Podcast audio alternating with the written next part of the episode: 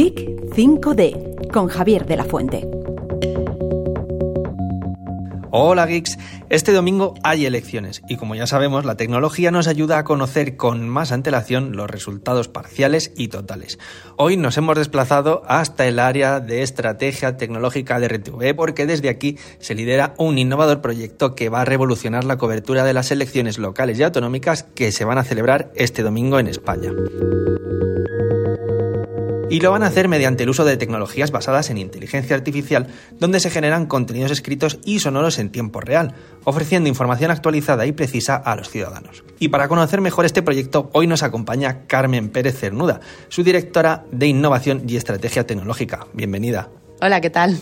Estamos muy ilusionados porque eh, en este proyecto vamos a poder llegar a esa gente que vive en pueblecitos pequeños y que hasta el día de hoy no han podido nunca ver en una noticia eh, lo que ocurre con las elecciones en su localidad. No estamos hablando de pinchar en un mapa y ver el número de votos de cada partido, sino de poder leer una noticia o escuchar una noticia expresamente escrita y leída para ellos. Estamos hablando de que en la noche electoral se van a generar casi 5.000 noticias porque mm, corresponden a pueblos de menos de 1.000 habitantes. Esto no sería posible sin la inteligencia artificial porque, como todo el mundo puede entender, nadie puede poner 4.000 mm, periodistas a trabajar esa noche en el mismo momento a realizar una noticia.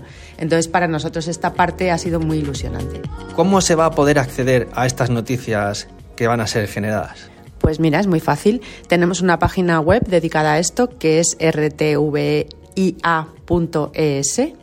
y ahí, hasta el día de las elecciones, pues eh, está colgado un artículo en el que todo el mundo que, acceda va a poder ver en qué consiste el proyecto con más detalle y tener todas las informaciones necesarias.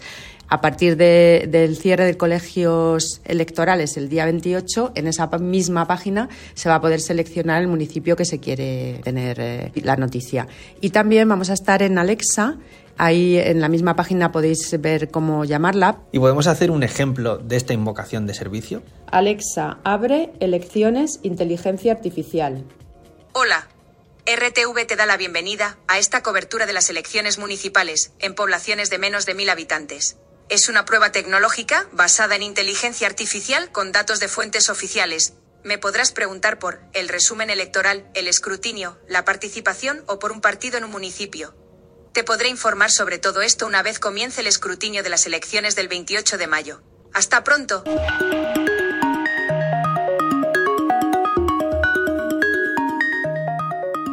¿Y qué tipo de información se incluye en, en las noticias generadas automáticamente?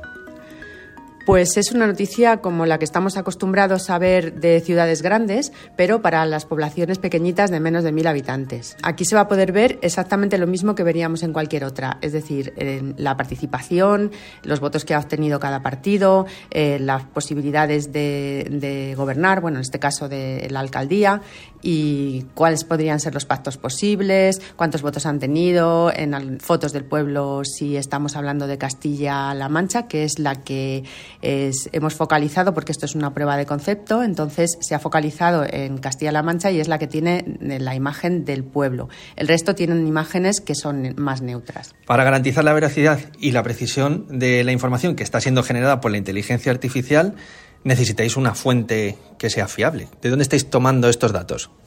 Pues estamos tomando los datos del mismo sitio que lo toman todos los periódicos y medios de comunicación de España y del extranjero.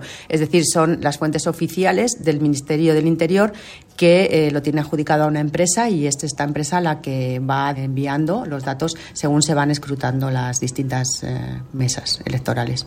Hablábamos de que generábamos el texto, el audio, pero también en la imagen.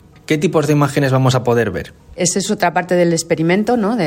pretendíamos ver hasta dónde puede llegar la inteligencia artificial y hemos intentado con algunas herramientas libres generar imágenes neutras. Las que se han generado al final son poquitas, todavía están un poco imperfectas, digamos, esa parte de la tecnología, pero son imágenes de, pues de manos votando, de urnas con papeletas, cosas de este tipo. La inteligencia artificial, ya sabemos todos que conlleva un consumo energético de procesado de datos enorme. ¿Se hacen desde la propia casa o, desde fuera? Eh, sí, o sea, estos gastos enormes son en la parte de entrenamiento de los sistemas ¿no? y de aprendizaje. Y esa parte nosotros no la tocamos. Nosotros hemos usado sistemas que ya estaban entrenados. ¿Y qué papel desempeñan los profesionales de RTV en el proceso de generación de este tipo de contenidos?